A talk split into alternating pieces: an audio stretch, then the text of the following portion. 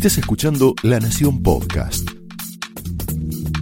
A continuación, Laura Di Marco explora amores y odios de los protagonistas y armadores de la política argentina en La Trama del Poder. Hola, muy buenas noches, muy bienvenidos a la trama de esta noche. Y como te decía recién Majul en el pase del programa, hoy vamos a hablar básicamente, vamos a hablar de muchísimas cosas, tenemos un programón que te lo voy a ir adelantando, de el rescate del soldado Alberto, que ahí lo tenés, ahí lo estás viendo. Después te vamos a explicar de qué se trata esto. Hay un plan que está preparando un operativo, que está preparando parte de la oposición y del peronismo federal para poder rescatar a Alberto Fernández. Vamos a ver si, si, se dejará rescatar. Pareciera que no. Eh, del kirchnerismo, del kirchnerismo. Vamos a, después del editorial, vamos a tener una tertulia política. Sabes que todos los, jueves hacemos una tertulia política, esta vez con Jorge Liotti. Jorge Liotti es uno de los columnistas políticos más interesantes de este momento. Es, eh, tiene mucha información, es muy equilibrado, es el jefe de política del diario La Nación, es decir, que todo, toda la información política que lees en La Nación pasa por las manos de Jorge Liotti y vamos a sentarnos con él, a hacer un mano a mano para hablar de esto, de este operativo rescate del soldado Alberto.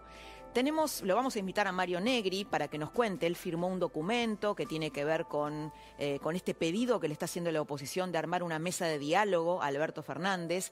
Y después vamos a tener un segmento económico con Claudio Suchovicki, que siempre está está con nosotros. Vamos a hablar de la nota que desató la polémica entre Cristina Kirchner y Alberto Fernández, que es una nota de Alfredo Zayat. Vamos a tratar de bajar la tierra y explicar qué pasó. ¿No? Si Alberto Fernández y Cristina Kirchner están pensando lo mismo, ¿qué dice esa nota? Y, por supuesto, va a estar eh, eh, de Pablo, eh, Juan José de Pablo, en eh, Juan Carlos de Pablo, perdón, en esta, en esta charla económica y vamos a hablar sobre la recuperación económica de la pospandemia y la diferencia entre pandemia y cuarentena. Tenemos muchas cosas para hablar con De Pablo y vamos a estar junto con, con Claudio Suchovicki. Así que tenemos todo eso preparado para vos. Ahora, ¿qué puede pasar con la interna desatada entre Alberto Fernández y Cristina Kirchner en medio de la pandemia y el peligro de un derrumbe económico sin precedentes? Es la primera pregunta que te dejo. ¿Puede repetirse el, karma de la política argentina en el que un presidente entra en conflicto con su vice o en esta eh, versión remixada, una vice que entra en conflicto con su presidente? Recordemos, los años 90, Dualde y Menem tuvieron una interna feroz, terminaron perdiendo las elecciones, las ganó la alianza. Vino la alianza de la Rúa y Chacho, terminaron en otra interna que, terminó con la salida de Chacho Álvarez del gobierno y eso desembocó en el 2001. Acordate de eso, ¿no? Que ese, conflicto entre Chacho y de la Rúa nos terminó llevando al 2001. Después vino la época, bueno, fue Kirchner-Scioli, que tampoco fue una relación muy armónica. Cristina y Cobos, que termina con la 125, el voto no positivo. Bueno, parecía que eso estaba superado. Cristina elige a Udú, que supuestamente era un presidente que le gustaba, pero finalmente también entra en conflicto con Vudú. La pregunta, la segunda pregunta que te dejo es, ¿el frente de todos puede terminar como la alianza? Todo empezó, ¿sabes cómo empezó? Con un retweet de Cristina Kirchner en el que eh, que era dirigido, ¿no? Alberto Fernández, y en el que elípticamente le reprochaba a su presidente que se hubiera reunido con empresarios en el festejo del 9 de julio. Retuiteaba una nota de Alfredo Zayat. Después vamos a ver en detalle esa nota. Bueno, luego esta escalada siguió con una carta furibunda de Eve de Bonafini denunciando poco menos que estos grupos empresarios con los que se había reunido Alberto Fernández eran responsables del secuestro de sus hijos que estos grupos económicos habían tenido que ver con la dictadura.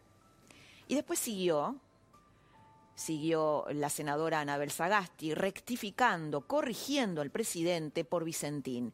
El presidente había dicho que se había asombrado, que él no pensó que la gente iba a salir a la calle para protestar contra la expropiación de Vicentín, que no midió ese, ese clima popular y salió eh, Anabel Sagasti, que sabes que es Cristina, y dijo que el proyecto de expropiar Vicentín seguía vigente.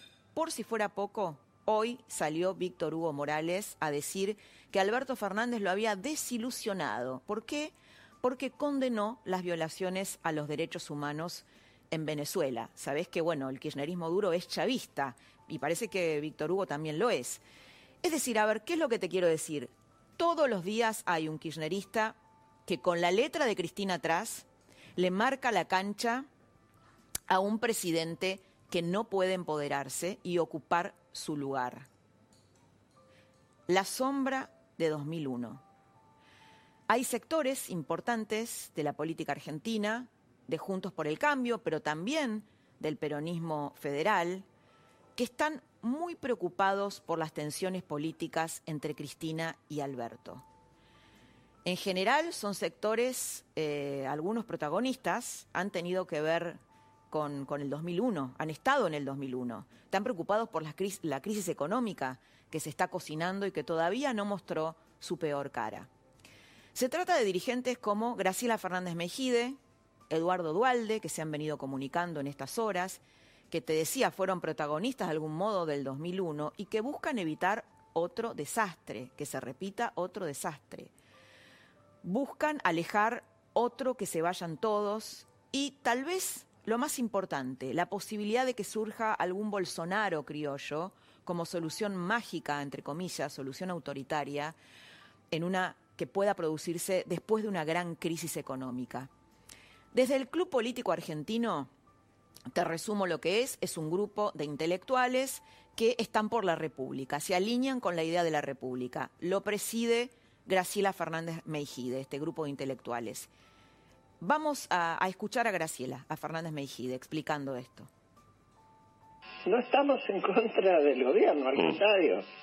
Estamos armando una base de sustentación que contrapese esta exigencia de estar peleándose con todo el mundo todo el tiempo. Este país necesita, ante una crisis como pocas veces se vivió, ya que se combina lo económico con lo de la salud, eh, necesita consensos. Es un trabajo para la sociedad y hay que convencer y hay que ser tarea docente para la sociedad. Un presidente tiene esa obligación. Hay que eh, trabajar todo lo posible y más tarde más temprano se va a dar cuenta Alberto por su propia salud que necesita apoyos que lo saquen de ese infierno de pelearse siempre. Dice Fernández Mejide, el presidente lo necesita por su propia salud, ¿no? Quienes están armando este operativo dicen, bueno, el operativo es salvando a Alberto, ¿no? Este operativo es para rescatar a Alberto del infierno del kirchnerismo, así lo dice Graciela Fernández Mejide. Bueno, esto fue ideado por el Club Político e inmediatamente respaldado por Eduardo y Chiche Dualde y por otras figuras del peronismo no kirchnerista. Te cuento que en, estos años, Meijide y Chiche Dualde, que te acordás se enfrentaron en unas elecciones eh, míticas hace varios años, armaron una relación construyeron un vínculo importante. Entonces están juntos en esto hoy. Bueno, ¿qué hicieron? ¿Qué hizo, ¿Qué hizo este grupo? Elaboró un documento que ahora va a seguir vía eh, reuniones de, de Zoom, tienen pensado tal vez armar un espacio, llamando a una mesa del diálogo, como sucedió en el 2001. Además de las eh, principales figuras de la oposición, el documento también eh, fue firmado por bueno, Juan Manuel Urtubey, Ramón Puerta sumó su firma después, no está la firma de Puerta, pero bueno, adhirió, digamos, eh, llegó un poco tarde, y cuenta con el guiño, no con la firma, del gobernador cordobés Schiaretti. No lo firmó, pero también tiene un buen vínculo con este grupo, digamos. También hay sectores empresarios, hay intelectuales y hay figuras del catolicismo liberal en este grupo este grupo. ¿Qué, está, qué busca este grupo? Te lo voy a decir, te lo voy a pasar en limpio. Lo que le están diciendo al presidente es esto. Alberto, si le querés poner un límite claro al kirchnerismo, contá con nosotros. Este espacio puede ser un dique para frenar a Cristina. La pregunta que nos hacemos es si el presidente Fernández quiere ser rescatado, si tiene el coraje para manejar la lapicera, el coraje. Como diría esto de eh, que, el, presidente maneje la lapicera, lo dijo Anselmo Gavi, el presidente de la Bolsa de, eh, perdón, Adelmo Gavi, presidente de la, Bolsa, de la Bolsa de Comercio. Esto vamos a hablarlo con Claudio Suchovicki, que conoce mucho, eh, bueno, en qué contexto se dijo esta frase. ¿O será que ni Alberto Fernández sabe quién es Alberto Fernández? El que dijo esta frase es de Pablo, que lo vamos a tener hoy, el economista de Pablo. Vamos a preguntarle, bueno, qué es lo que quiso decir con esto, aunque un poco lo intuimos, ¿no? Te voy a contar algo que sucedió hoy cuando se cumplen 26 años de impunidad del atentado contra la AMIA. Algo que nos sugiere que el presidente no estaría muy dispuesto en ser rescatado. Tal vez no puede, tal vez no puede. Es más, te digo, el presidente está haciendo más esfuerzos todavía por ser aceptado por Cristina Kirchner y el cristinismo duro. Hoy Fernández participó de un evento organizado por el Comité Judío Norteamericano, que tiene ciertas simpatías con el kirchnerismo, y ahí, ¿sabes lo que pasó? Lisa y llanamente justificó la firma del pacto con Irán, que antes había destrozado. Lo que quiero decirte es, lo podemos ver, mira, lo estamos viendo. Lo que quiero decirte... Cuando en algún momento se buscó un acuerdo con Irán, en ese memorándum de entendimiento, que francamente yo critiqué mucho, en el fondo fue la búsqueda de tratar de destrabar el problema que existía de que no enviaban a los acusados a declarar y a, ver y a, encontrar una solución. Yo creo que la Argentina todavía está en deuda con ese tema, pero que la verdad el mayor deudor es el país que no, que no accede a que los responsables vengan, declaren y si Claro, el presidente dice que la mayor responsabilidad es Irán. El tema es que Irán es el principal sospechoso de volar la AMIA, ¿no? Y que siempre se evaluó eh, esa denuncia que había hecho Nisman como el móvil del asesinato del fiscal Nisman, ¿no? La denuncia de encubrimiento. Mira lo que dijo, eh, bueno, lo que dijo hoy ante el Congreso Judío, ya lo viste, que él había criticado mucho, bueno, ese pacto. Mira lo que dijo eh, en 2015. En 2015 Em, bueno, tenía una opinión completamente, completamente diferente. Lo adelantamos un poquito. Eh, lo que dijo en el 2015 es que Cristina ha mentido y que el memorando firmado con Irán solo buscó encubrir a los acusados. ¿no? Cristina sabe que ha mentido y que el memorando firmado con Irán solo buscó encubrir a los acusados. Nada hay que probar. Y sigue, es, un artículo de opinión durísimo que hizo en La Nación en el 2015, un fiscal que denunció penalmente a la presidenta apareció muerto días después de formular su demanda y solo un día antes de fundar su imputación ante el Congreso Nacional. En el centro del poder, sigue Alberto Fernández en ese artículo, allí donde la denuncia toca fibras. Hablaron de suicidio y de asesinato. Acusaron al muerto de ser un padre desatento, un títere de los factores que operan en las sombras. ¿Querrá entonces, podrá el presidente ser rescatado? ¿Quién será como dice de Pablo, no? ¿Sabrá Alberto Fernández quién, quién es Alberto Fernández? Es bastante improbable que Cristina Kirchner haga la gran chacho, ¿no? Irse del poder. ¿Por qué? Porque su permanencia en el poder, de su permanencia en el poder, de estar en el poder, depende su libertad. La trama de esta noche arranca de esta manera y con este tape. Sigamos fortaleciendo más que nunca el diálogo entre nosotros, porque estas son las cosas importantes. Estas son las cosas que nos unen. Estas son las cosas que hablan de nuestro futuro. Y como alguien dijo alguna vez, y siempre repito, los artífices de nuestro destino somos nosotros. Hagamos de nosotros el mejor destino posible. Gracias a todos y todas. Arrancamos entonces nuestra tertulia política con agua, Jorge Liotti hoy. Con agua tenemos que incorporar, tuvimos vino la otra vez, así que bueno, le vamos a pedir al canal que nos ponga vino. La, próxima te vamos a recibir con vino. ¿Cómo estás, Jorge? Muy bien, muy bien. ¿Vos? Bien, eh, tratando de analizar, bueno, la, gravedad, tratando de que nos cuentes y que le cuentes a la gente más detalles de, en principio, de la interna. Hay una interna fuerte en el oficialismo y otra que venía habiendo en Juntos por el Cambio, que, un poco se congeló, ¿no? ¿Qué pasa con esta interna? ¿Qué pasa realmente con esta interna? Bueno, eh, me parece que en lo que tiene que ver con el espacio del oficialismo empieza a tensionarse mucho esa estructura que fue funcional para ganar la elección, pero que no está consolidada en la gestión de gobierno.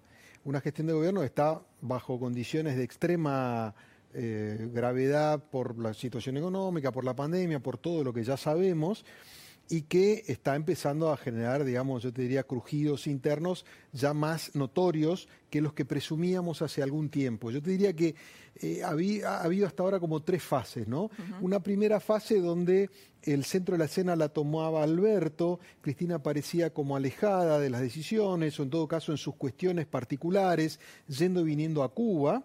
Después una segunda etapa donde Cristina empieza a hacerse sentir, pero te diría indirectamente, a través de decisiones que tenían que ver con, uno podía presumir que estaba la mano de ella atrás.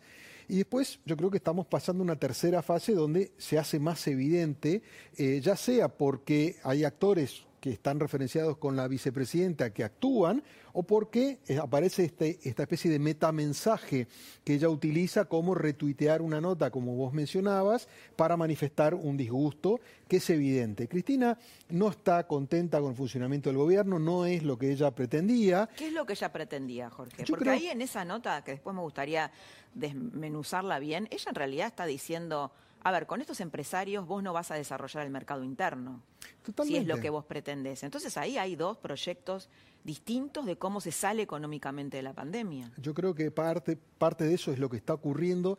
Ella todo el, todo el tiempo le dice el, camino es por este lado. Yo te diría referenciándose en lo que fue su propia gestión.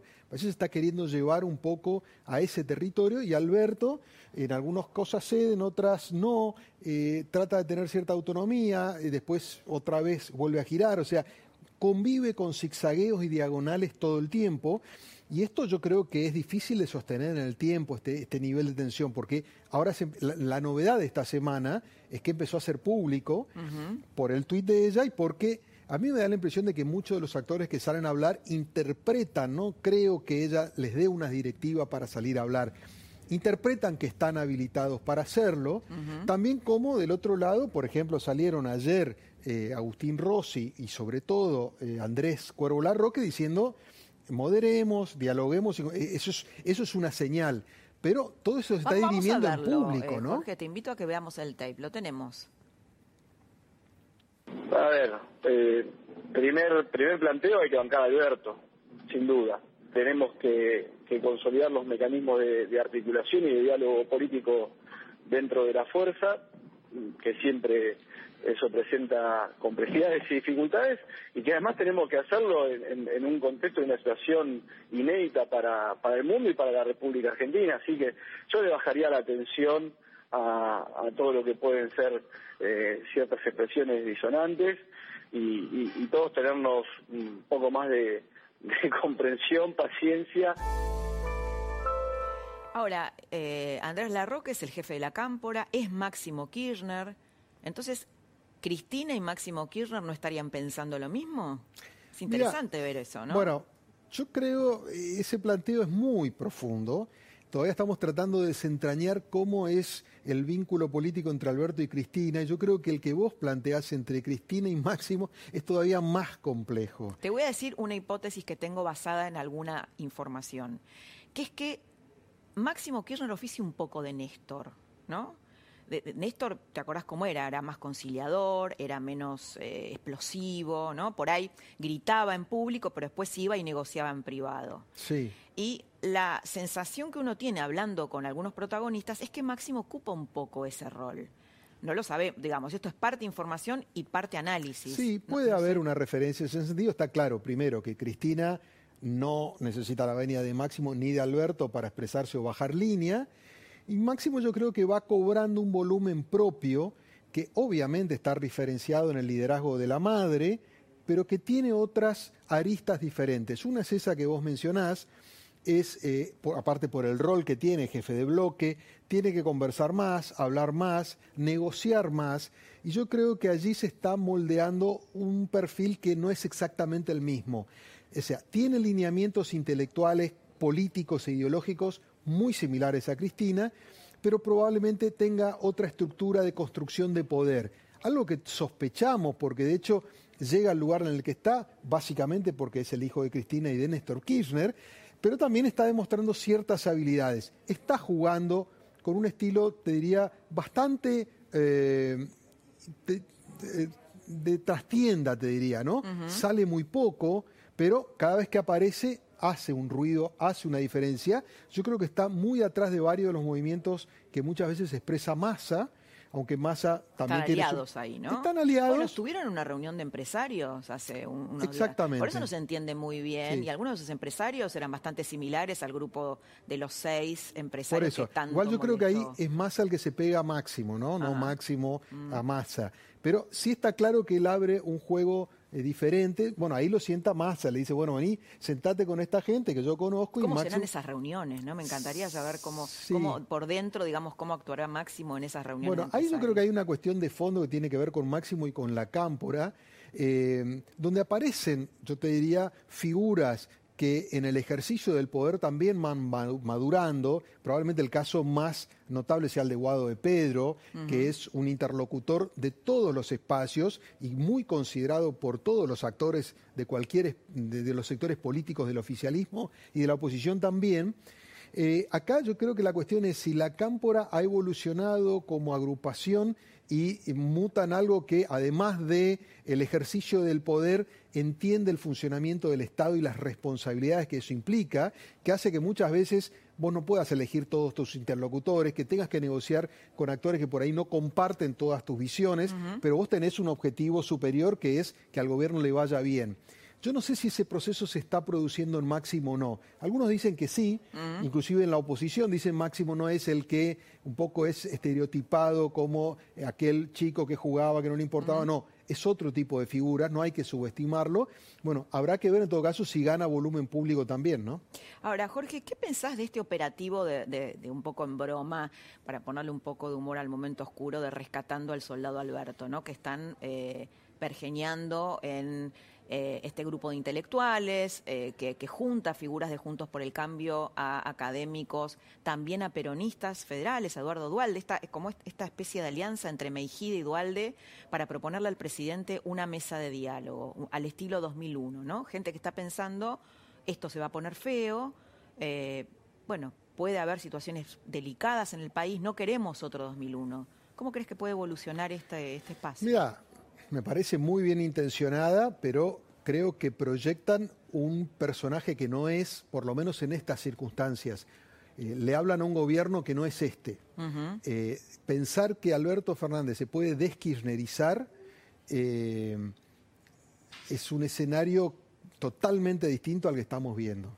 Él hasta ahora ha neutralizado cualquier intento de fortalecimiento de una línea interna propia repite casi como un mantra que él tiene que mantener la unidad, que él es el garante de la unidad del frente de todos. Y en consecuencia, fíjate que se pasa todo el tiempo haciendo gestos para un lado y para otro. Le habla a la tribuna kirchnerista, le habla a la tribuna pejotista, le habla al moderado intermedio. Cada día le habla a uno distinto. Entonces, Entiendo la lógica que hay detrás de aquellos, sobre todo los que vivieron la crisis del 2001 y el 2002, y le dicen a Alberto Fernández, ojo, que te puede pasar lo mismo y nosotros te vamos a estar acá ayudando. Pero tienen que ocurrir otras cosas. No es el Alberto de hoy, no es en este contexto en el cual Alberto puede recoger esa soga para, eh, te diría, emanciparse del kirchnerismo. Alberto es un tipo que se identifica con lo que está haciendo, con Cristina, con el espacio, y en todo caso tienen que pasar otras cosas para que eh, haya un repliegue del kirchnerismo, pero estaríamos en una crisis brutal de gobierno, o sea, es otro escenario. Creo que él hoy no se lo plantea. Estamos, bueno, vamos a incorporar a Mario, a Mario Negri, el jefe del bloque de diputados de Juntos por el Cambio. Mario, ¿nos estás escuchando? Sí, ¿cómo les va? Hola Jorge, ¿cómo está? Bienvenido, Mario? bienvenido. Mario, ¿cómo, cómo estás? Eh, quería que evalúes un poco esta pelea, esta interna que fue escalando entre ah. Alberto Fernández y Cristina y qué puede pasar con el frente de todos. Voy a decir poco porque para analista está Jorge mm. y en realidad mis preocupaciones tienen que ver con la política y desde la oposición. Yo creo que, eh, salvo determinados liderazgos construidos como vínculo con la sociedad, pueden darse el lujo de hacer distintos guiños. No es el caso del presidente. El presidente no es presidente resultado de un liderazgo que haya construido una candidatura sino que es un candidato resultado de la construcción de un proyecto que lo lidera otra persona y que no llegaba al gobierno seguramente por la vía electoral, por la polarización que tenía la sociedad. Pero tuvo una oportunidad, porque ustedes saben, Jorge y Laura, que mañana se van a cumplir cuatro meses de cuarentena y siete meses de gobierno. Y la verdad es que cuando llegó el virus, tuvo un empoderamiento social con apoyo no solo del arco político, sino aún de los que no lo votaron. Por eso su imagen era tan alta. Exacto. Cuando se independizó tuvo una imagen alta, ¿no? Cuando eso ocurre, y vos tenés dos posibilidades. O abrís la puerta en una oportunidad que se te da y convocás con tu perfil del país, si es que lo tenés, que vos querés, y que imaginás, o de lo contrario, te aislás. Y yo creo que él no se aisló frente al virus, pero se aisló políticamente. Y ese capital político lo aisló exteriormente para no tener conflicto frente a la constructora de poder que ideologiza las relaciones exteriores y se aisló internamente. Quiero, quiero eh, perdón, Mario, quiero, eh, quiero, mostrarte un tape de, de Eve de Bonafini, ¿lo, tenemos? Bueno, quiero mostrarte un tape a ver qué pensás de, de esto, de esto que dice Eve de Bonafini. No tengo ningún interés de que ellos, este, que podamos hacer nada, no, no creo que podamos hacer nada con ellos. Con ellos no se puede construir, porque ellos destruyeron, tienen almas de destructores es como acostarte con un cocodrilo, decir, me voy a acostar porque yo lo voy a hacer bueno, le voy a atar la boca, le voy a atar la cola y va a estar, va a vivir conmigo. No, no podés vivir con un cocodrilo. En cualquier momento te morfa. Bueno, acá equipara a la oposición con, un, cocodrilo, ¿no? sí, voy a obviar un comentario. Asocio su nombre a lo que fue en los derechos humanos, nada más en un tiempo distinto. Pero lo que creo es que el kirchnerismo además cree que llegó al Pero perdón, Mario, ¿vos no crees que esto es, eh, es también lo que Cristina piensa? Digo, porque Cristina... Sí, sí, sí, sí, yo ah, pienso que sí. Por eso, digo, no es lo que piensa solamente un personaje tal vez más lateral de la política, ¿no? No, digamos, el barrio que está alrededor y los que merodean el barrio piensan eso, porque además creen que ganaron la elección legítimamente, no solo por los errores del gobierno anterior, sino que ganaron porque la gente se quedó con gusto a poco de cuando fueron gobierno. Entonces creen que el futuro es el pasado, inexorablemente. Por eso, eh, el retuiteo de una persona inteligente que lleva muchos años en la política, que construye poder, como Cristina Fernández, sobre esa columna del colega tuyo, que hacen eh, en un matutino muy allegado al gobierno. Exactamente. Eh, digamos, eso no es un retuiteo porque me equivoqué con el dedo.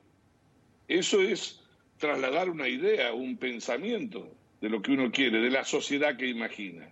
En segundo lugar... Pero ahí hay dos sociedades, ¿no? Distintas, la que piensa Alberto y la que piensa Cristina. Yo me parece que de buena fe la sociedad argentina siempre después que lo votó pensó que iba a ser así. Ahora, cada día que pasa, yo creo que no hay una confrontación de modelos. ¿Por qué? Porque frente a la controversia de, valores o de decisiones políticas, fíjate lo que pasó con el informe Bachelet o algo, ahí no hay forma de andar con un pie en cada canoa.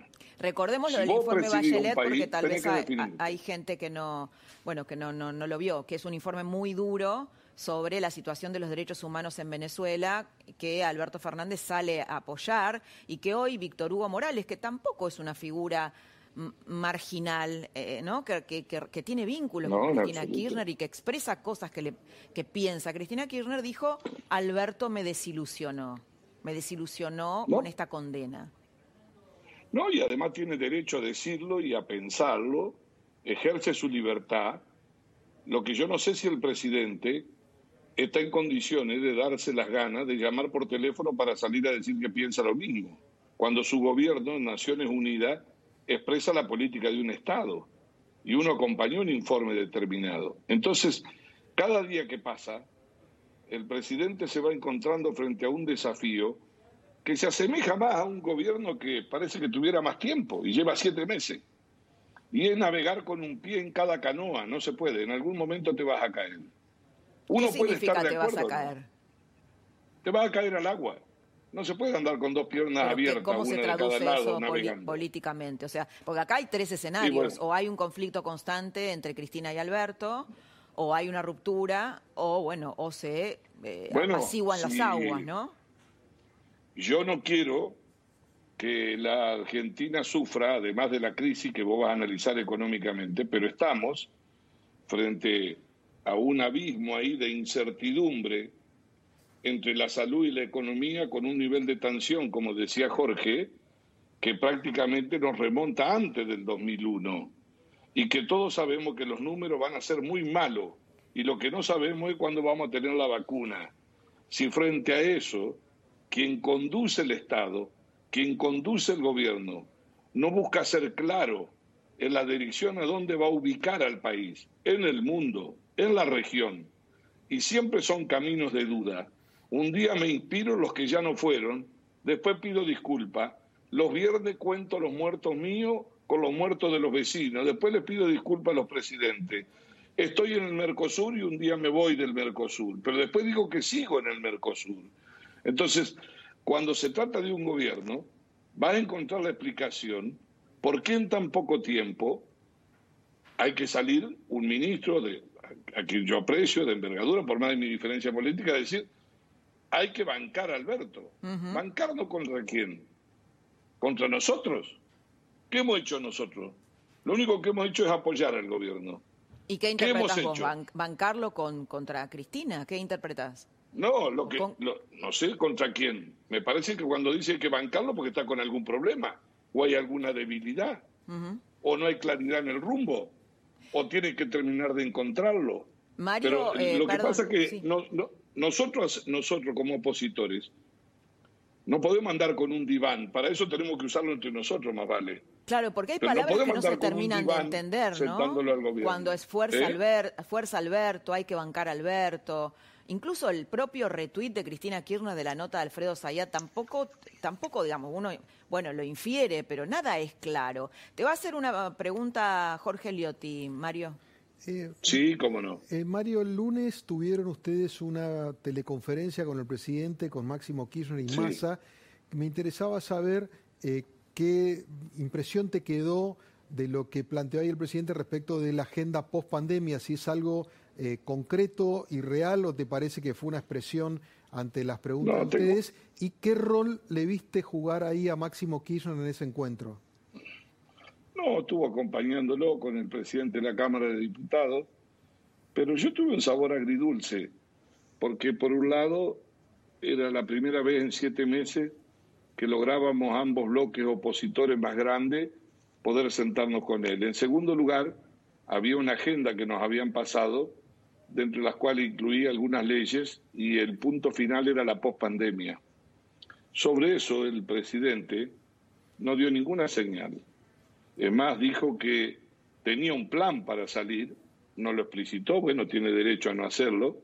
Yo creo que perdió una oportunidad, porque nosotros, por más que tengamos enormes diferencias políticas, sabemos que la Argentina tiene un punto de inflexión frente a ese abismo que describíamos y el tiempo que nos va a llevar salir de esa crisis. Entonces, dialogar no significa complicidad, dialogar aún de posiciones diferentes significa ver si abordamos cuatro cosas básicas. Primero, no vayamos a caer en default político. Y para no caer en default político, necesitamos rápido, Jorge y Laura, que se restablezca la normalidad institucional en este país. En ninguna parte del mundo la justicia está de feria siete meses. El Congreso, por supuesto, por obvias razones de no contagio, mitad remoto, mitad presencial, con diferencia entre como lo hacemos en diputado o como lo ha hecho la vicepresidenta en el Senado, violando cualquier cosa del reglamento y del estatuto que habían acordado. Y además de eso, el, gobierno dictando decreto de necesidad de urgencia que hemos acompañado y tolerado por la pandemia, pero hasta que un día se metió un decreto de necesidad de urgencia para manejar el 100% del presupuesto discrecionalmente. Ahora, Entonces, perdón, la en razón esa- del desafío sí. es ese. En esa ¿Por qué reunión, no se puede dialogar? en esa reunión también el presidente fue bastante duro, dijo que él se había sentido dolido porque Juntos por el Cambio había utilizado el crimen de Fabián Gutiérrez políticamente. Mira, acá no hay ni duro ni blando, es como que si yo voy a conversar a una un primer diálogo del cual creo que no hay que hacer sobre expectativas, los argentinos tenemos una historia de un montón de fotos que se rompen a los tres días. Yo no, no construí mi agenda como presidente del bloque para tener un diálogo donde iba a arrancar por los odiadores. Entonces, para mí, yo no escuché nada de eso. Haya dicho lo que haya dicho, no lo escuché. Porque mi responsabilidad no es ingenuidad. Y la nuestra tampoco. La nuestra era imaginar, a ver si en este océano de diferencias que tenemos, y aunque él tenga un problema con sus videos y con su historia, que es un problema de él, en todo caso con la sociedad o con quienes lo llevaron de candidato, si podemos encontrar un punto de acuerdo, de apoyo, para cuando se abra esta ventana. No va a haber un día de... Vamos a tener que acostumbrarnos a vivir. Ustedes recuerden que hace tres semanas el presidente dijo, ah, querían correr, corran. Ah, querían andar a la noche, anden a la noche. Como el que te dice, viste, ah, quería que te roben, que te roben. Y sin embargo, fíjense que la curva sube y mañana se va a abrir más. Entonces, Claro, hay que tener mucha serenidad. Y se abre la cuarentena, sí. Exactamente. Entonces hay que tener mucha serenidad. ¿Qué es lo que digo yo? Y eso fue nuestro propósito en ese diálogo. Muchísimo de lo que nos escriben dice, ustedes son unos onzos, ustedes fueron ahí. Pero ¿qué bolilla le iban a dar? No tienen que hablar más. Mire, yo voy a ser un incansable de la búsqueda del diálogo sobre tres principios, cuatro básicos. Primero, que funcionen las instituciones y que haya independencia de poderes. Segundo, que salgamos a buscar cohesión social. Hay, a ver, un pobre, cada dos argentinos va a haber un pobre cuando termine la pandemia. Tercero, podemos tener algún punto de acuerdo a ver si vamos a tener una economía que sea competitiva, un Estado que no siga siendo tan gordo con el 47% de gasto, porque ahora estamos viviendo de la emisión nosotros. Es la primera vez que hay más emisión que recaudación de la plata. Y en cuarto lugar, ¿cómo nos paramos frente al mundo? Entonces, yo veo que el presidente apoya el informe de Bachelet, es como, yo sé que le debe haber costado, es como, es como un giro, eh, es, eh, y que le puede traer alguna contradicción. Ahora, sos presidente, te asustás si te retan. Entonces, si va a producir eso, y yo he sido opositor, y digo, mire, en ese punto coincido, no exagero, me parece bien, tiene que tener una estrategia en ese liderazgo. Ahora, cuando termino de decir eso, prendo la radio y escucho que le pide disculpa al periodista, entonces digo, ¿cómo salimos de la incertidumbre de la Argentina que queremos hacia adelante? ¿Qué rumbo va a tener el país? Entonces, de eso se trata. Está a ver, claro. primero, nosotros somos parte del pasado. Nosotros hemos cometido errores. Lo que no se puede hacer es llegar al gobierno y actuar como si no tuviese nada que ver con la Argentina que hemos padecido, con la Argentina que está Sí, hacia sí, está, atrás. está claro que cada cual tiene que tomar su responsabilidad. Negri, muchas gracias. No se nos acabó el tiempo, lamentablemente. Bueno, Gracias. un gusto Muchas y gracias, un gusto. saludo a Jorge, que Gracias. Sigo informándome por la certera de sus columnas. Por sus columnas de los, de los domingos. Gracias, Gracias, Mario. Negri. Eh. Jorge, muchas gracias por No. haber compartido esta tertulia. favor, un gusto. Vamos a una pausa muy chiquita y venimos con De Pablo y Claudio Suchovicki a una nueva tertulia económica, una charla económica sobre todo lo que te interesa.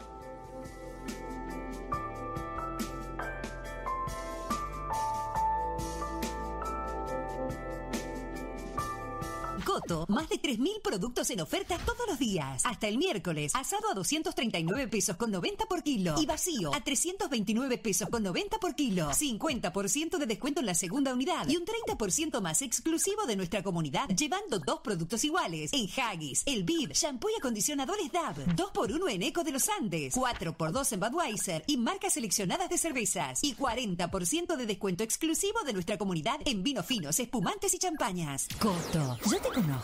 Presentamos la nueva Colgate Total 12 Antizarro con protección antibacterial. A diferencia de otras, limpia profundamente tus dientes, creando un efecto antiadherente que combate la formación de sarro, dándote una salud bucal completa. Colgate Total 12 Antizarro. 12 horas de defensa activa contra bacterias. Y para proteger el 100% de tu boca, usa el enjuague bucal Colgate Total 12. Max Soaje Pinto. Invierta desde 1.200 dólares por metro cuadrado en un edificio de pozo en Avenida San Juan 2318. El mejor precio de la zona desde 1.200 dólares por metro cuadrado. Consúltenos 4312-8544 www.maxplen.com Con Naranja podés comprar todo lo que necesitas con Plan tres cuotas, cero interés en todos los supermercados del país. Conoce más promos en naranja.com. En Carrefour, 7 días de ofertas. Hasta el lunes, 80% de descuento en la segunda unidad en marcas de shampoo, rollos de cocina y papel higiénico. 50% de descuento en la segunda unidad en marcas de cervezas y gaseosas. Además, pollo a 74 pesos con 90 el kilo y mucho más en carrefour.com.ar. En Peisa, calefaccionamos las bases de la Antártida. Imagínate lo que podemos hacer con tu casa.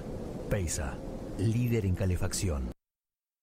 Antitranspirante levanta, soga, escalón. Antitranspirante tonifica, gira, seco. Saque, sartén, sigue, fresco. Ritmo, lucha, buceo, nado. Movimiento, movimiento, movimiento y... todavía seco. Llega el Comfort Sale a. Aprovecha hasta un 40% off y 18 cuotas sin interés en nuestra exclusiva colección de sillones de relax a precios verdaderamente increíbles. Nunca existió un sale que te dé tanto confort. Compra online en divanlito.com.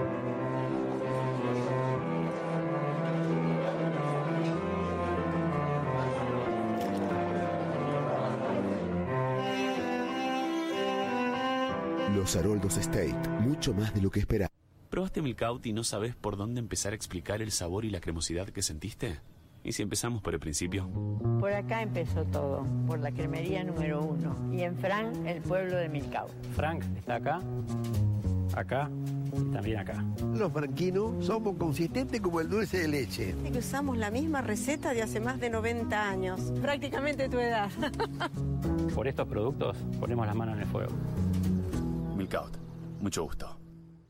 En Carrefour, 7 días de ofertas. Hasta el lunes, 80% de descuento en la segunda unidad en marcas de shampoo, rollos de cocina y papel higiénico. 50% de descuento en la segunda unidad en marcas de cervezas y gaseosas. Además, pollo a 74 pesos con 90 el kilo y mucho más en carrefour.com.ar.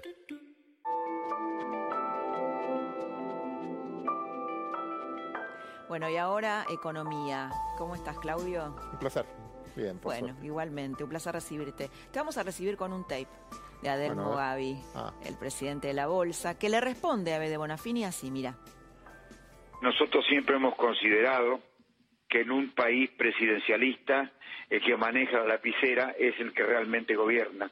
Y si uno escucha las declaraciones de la señora de Bonafini de, de ayer, yo que fui una de las personas que estuvo el 9 de julio, me sentí muy mal porque yo nunca secuestré a nadie, yo nunca dejé de pagar un sueldo y en este momento de la pandemia he pagado todos mis sueldos sin pedirle al Estado ni a nadie.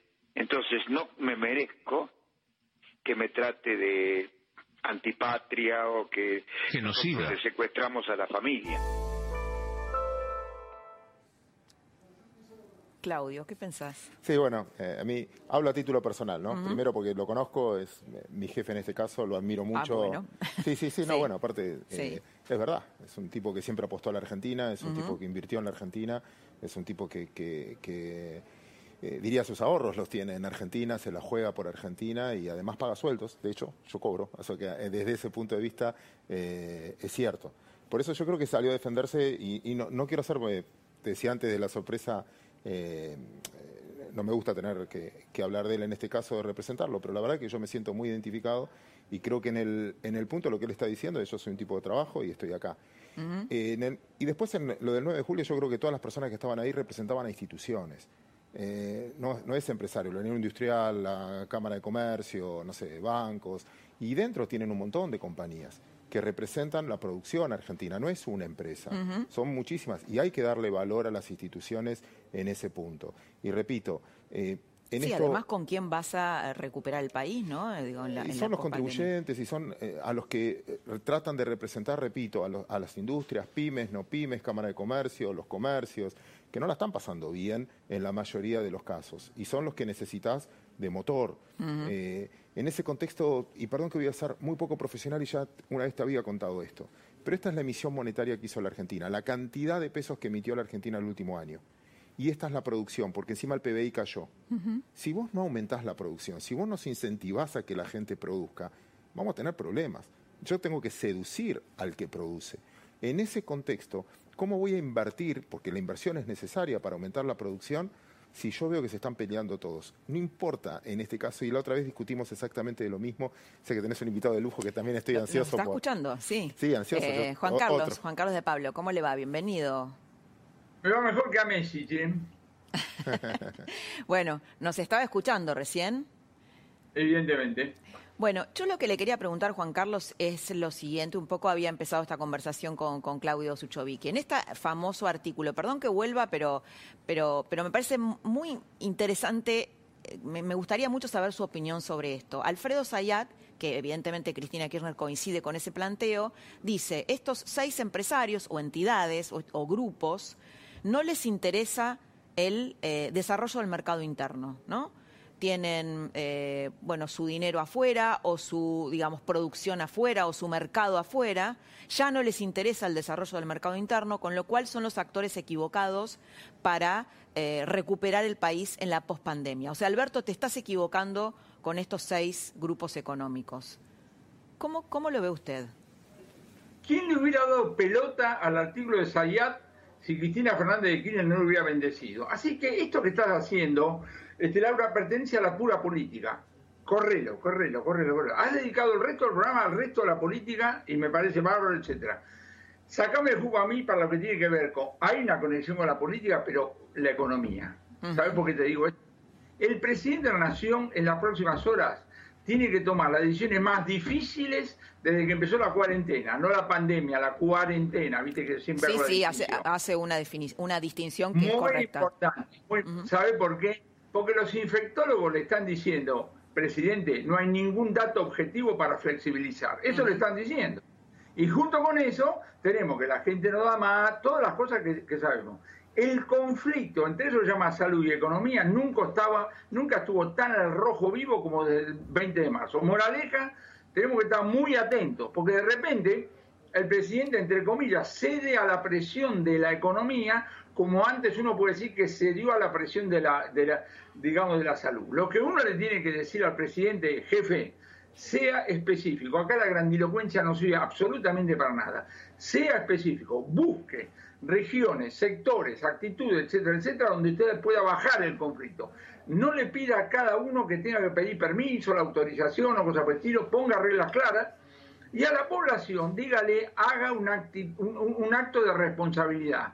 Esto de salir a la calle con barbijo no es chiste. Esto de usar el, el alcohol no es chiste. Esto de la distancia, etcétera, etcétera, etcétera. Y crucemos los dedos porque, como dicen todos los infectólogos y las estadísticas, la- el grado de ocupación de los equipos de, de terapia intensiva está acercándose, digamos así, al límite. Y cuando uno está hablando de colapso sanitario, estás hablando de cosas muy concretas. ¿Sabes qué quiere decir colapso sanitario? Que si vos tenés la desgracia de necesitar una cama de terapia intensiva y te están llevando hacia la parte del hospital que tiene eso y está todo ocupado, o a vos te dejan en el corredor o sacan a alguien que no podría haber sacado, lo tiran y te meten a vos. De eso estamos hablando. Entonces digo... Ahora, Juan Carlos, no quiero hacer una, una pequeña pausa para, que, para preguntarle algo y también a Claudio, Dale, que es hablando dale. de la diferencia entre cuarentena y pandemia, ¿no? Estuvo hablando, Sí. estuvo dando entrevistas a diversos periodistas la calle Pou eh, esta semana, el presidente de Uruguay, y dijo algo que a mí Sí. me a mí me impresionó. Dijo que él en un momento tuvo que tomar la decisión, sí, porque tenía presiones, hablando de presiones, muy fuerte de decretar la cuarentena obligatoria. Y él se Sí. sentó y dijo, yo no quiero que Uruguay vaya a un estado policial. Quiero apelar a nuestra propia responsabilidad ciudadana. Quiero apelar a que la gente sepa cómo cuidarse. Sabemos que Uruguay no tuvo eh, cuarentena obligatoria, pero sí tuvo, cumplió con las medidas de aislamiento social, de alcohol en gel y bueno, y todas las medidas que ya sabemos para cuidarnos. Hoy tiene 900 infectados y algo así como 30 fallecidos. Yo la experiencia internacional la tomo con pinza porque no soy un experto y no sigo los otros casos con verdaderos detalles. Lo que digo es lo siguiente. Yo lo entiendo al presidente. Porque vos tenés un peluquero que el tipo está pasando un mal momento. Si el problema es la pandemia, agárratela con Dios. Si el problema es la cuarentena, agárratela con el gobierno. Así que yo lo entiendo. Lo que me vuelve, me vuelve loco es cuando los periodistas, los analistas, hablan de pandemia. Y no te digo post-pandemia. Porque si vos escuchás a un infectólogo que te dice que la pandemia puede durar tres meses, dos años o siempre, ¿Qué es post-pandemia? En cambio, tenemos que hablar de post-cuarentena, no en el sentido de que hay un día antes y un día después, no existe. La cuarentena se viene flexibilizando desde hace un buen número de semanas y se va a seguir, digamos, flexibilizando. El tema es, ¿lo hacemos con inteligencia o lo hacemos a las trompadas? Si vos haces una cosa totalmente rígida, si vos tenés que pedir autorización para cualquier cosa, lo que va a pasar a medida que pasa el tiempo es que la gente va a decir, bueno, disculpame, salto cerco, salto cerco, salto cerco, y cuando vos tengas mucha gente cerco, no hay gendarmería que te alcance. Bueno, es como cuando uno hace una dieta rígida, ¿no? Nadie puede cumplir una dieta rígida porque en un momento tienes un atracón. Por eso, por eso lo que digo es lo siguiente, acá hay que ser específico, como la cosa grandilocuente no sirve absolutamente para nada. Vos tenés que decir, esto lo podemos hacer, por ejemplo, que vos dividas el, el- el- eh, el territorio argentino desde el punto de vista de las chances de, de con- de contagiarte es elemental. Vos no le podés decir a la gente que vive en Tres Arroyos, tenés que tener las mismas restricciones si vivís en La Matanza o en Motón. Eso es inteligencia. Cuando yo te digo, no tenés que pedir... Yo escucho a, lo- a lo- a los periodistas, a los, eh, ¿cómo? a los funcionarios, que cuando de repente un periodista dice, ¿qué le parece tal cosa? Y hace así, dice, lo estamos pensando. Yo me vuelvo loco. Mientras él lo está pensando, hay gente que sufre. Entonces tengo que esperar que termine de pensarlo, que lo decida, que lo comunique, cosas por el estilo. Y vos te das cuenta que en Argentina las cosas a veces funcionan por derecha, a veces funcionan por izquierda. ¿Qué es a veces funcionan por derecha, a veces por izquierda? Que hay gente que no espera que venga la autorización, sino que dice yo me mando. Vos no podés esperar que una persona se quede en su casa cumpliendo la cuarentena rajatabla, se muera y al otro día la municipalidad vaya recogiendo cadáveres. Esa persona dice, bueno, basta, viejo, salgo a hacer algo, salga a laburar, salga a mangar, salga a robar, salga algo. Entonces lo que digo es, acá hay una dinámica desde el punto de vista económico que tiene que ver con la base material de los seres humanos, no es el PBI, las planillas Excel, estamos hablando de cosas concretas. Juan Lo Carlos, le voy a, pasa- le voy a eh, Claudio Suchovicki No. te quiere, quiere No, no, meter no, un agrego, bocadillo, quiere contar algo. Cuando habla el profesor uno se tiene que quedar callado y escucharlo y, y nada más. Pero solo No, reafirmando, estamos- estamos obviamente, dialogando los solo reafirmando lo que dice Juan Carlos, esto de comparar con otros países, cada uno tiene su idiosincrasia, su cultura y además su densidad demográfica. En ese contexto, a Uruguay, uno lo puede comparar con Córdoba en el desenvolvimiento o lo que fuera, de- desde el punto de vista de la densidad demográfica y que tiene también pocos casos, etcétera, y quizás puede reabrir y también reabrió. Pero también hay que entender que lo vi mucho en América Latina. Eh, el otro día, y se lo contaba Juan Carlos también, me tocó participar en un evento de, todos economistas de América Latina, donde la conclusión era, muchachos, acá tenemos 50% de economía informal. Vos cuando preguntabas recién, ¿qué es por derecha y por izquierda o lo que fuera? Bueno, el 50% es informal. Teóricamente hay un tipo de cambio múltiple, único, de cambio, donde está, pero hay un dólar blue, vos vas, caminabas por el Sí, microcentro y tenías tipos que decían cambio, cambio, cambio. Y decís, pero pará, no estaba prohibido, pero lo estás haciendo delante del Banco Central, que no pasa nada. La o lo Argentina fuera. negra, la Argentina Bueno, ¿cómo haces para gobernar, inclusive desde el punto de vista monetario, un banco central, cuando la mitad va por afuera? ¿Cómo hacen para medir la inflación, como siempre enseña De Pablo, cuando la mitad va por afuera? Entonces, en todo ese contexto, Argentina necesita, en este caso, decisiones también particulares.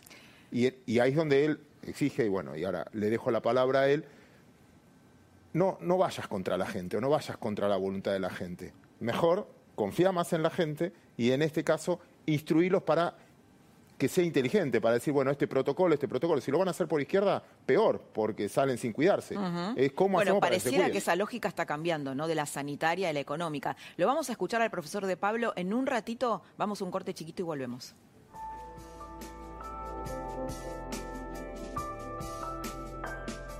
Coto, ofertas todos los días. Hasta el miércoles elegí la promoción que más te guste. Hasta 18 cuotas sin interés o 10% de descuento en un pago exclusivo de nuestra comunidad en productos seleccionados de Electro. Exclusivo para venta online. Envío a domicilio sin cargo hasta el 22 de julio. Coto, yo te conozco. En Divanlito tenemos los sofás convertibles perfectos para disfrutar al máximo el placer de estar en casa. Aprovecha nuestro aniversario y obtené hasta un 40% off y 18 cuotas sin interés. Compra online en divanlito.com. Con Naranja podés disfrutar beneficios de temporada y renovar tu placar. Del 15 al 18 de julio, aprovecha 25% de descuento y 6 cuotas cero interés en las mejores marcas de indumentaria. Conoce más promos en naranja.com. ¿Buscas mantener tus huesos fuertes y sanos? Extra Calcio de la Serenísima es ideal para vos. Huesos sanos y fuertes. Leche funcionales de la Serenísima. Una para cada necesidad. En Carrefour, 7 días de ofertas. Hasta el lunes, 80% de descuento en la segunda unidad en marcas de shampoo, rollos de cocina y papel higiénico. 50% de descuento en la segunda unidad en marcas de cervezas y gaseosas. Además, pollo a 74 pesos con 90 el kilo. Y mucho más en carrefour.com.ar. ¿Dudas más del dolor de cabeza? Probá Ibuevanol Max Rápida Acción. Alivia dolores de cabeza tan intensos como la migraña. Ibuevanol Max Rápida Acción. El Ibuevanol más potente para dolores intensos. Del viernes al domingo en Disco y Jumbo, 80% de descuento en la segunda unidad de marcas seleccionadas de pañales, protección femenina, café y cápsulas. 70% de descuento en la segunda unidad de marcas seleccionadas de galletitas, papel higiénico, capilares. Y 3x2 en marcas seleccionadas de cervezas. Además, pollo fresco 79 pesos el kilo. Max Plan Soaje Pinto. Invierta desde 1.200 dólares por metro cuadrado en un edificio de pozo en Avenida San Juan 2318.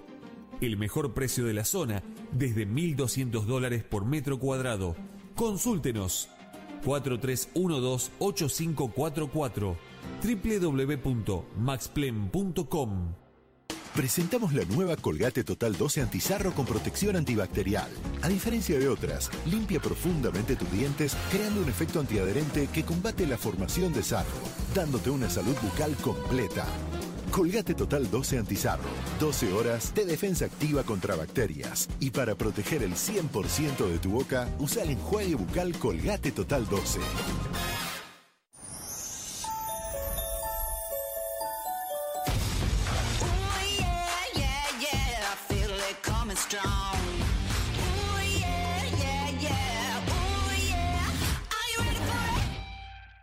¿Probaste Milkout y no sabes por dónde empezar a explicar el sabor y la cremosidad que sentiste? ¿Y si empezamos por el principio? Por acá empezó todo, por la cremería número uno. Y en Fran, el pueblo de Milcao. Tal vez haya algún franquino jodido, pero mala leche, no. Acá la leche siempre es de primera. Con una crema como la de Milcau, hacer buena pastelería es pan comido. Teresita, Angelita, Manuela, Cordobesa, esos son los nombres que le ponen. Milkout. Mucho gusto. En Carrefour, 7 días de ofertas. Hasta el lunes, 80% de descuento en la segunda unidad en marcas de shampoo, rollos de cocina y papel higiénico. 50% de descuento en la segunda unidad en marcas de cervezas y gaseosas. Además, pollo a 74 pesos con 90 el kilo. Y mucho más en carrefour.com.ar.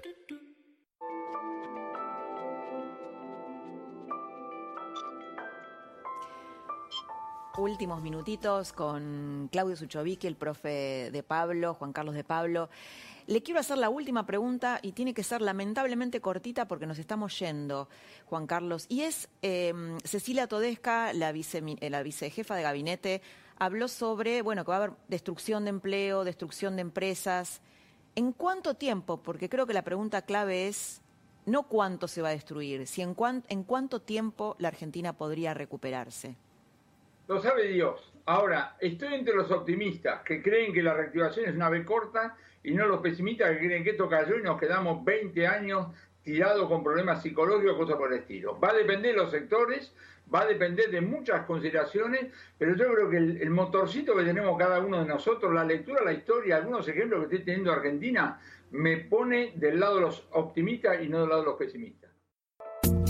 Esto fue La Trama del Poder con Laura Di Marco, un podcast exclusivo de La Nación. Escucha todos los programas de La Nación Podcast en www.lanacion.com.ar. Suscríbete para no perderte ningún episodio. Estamos en Spotify, Apple Podcast, Google Podcast y en tu reproductor de podcast favorito. Seguí escuchando La Nación Podcast.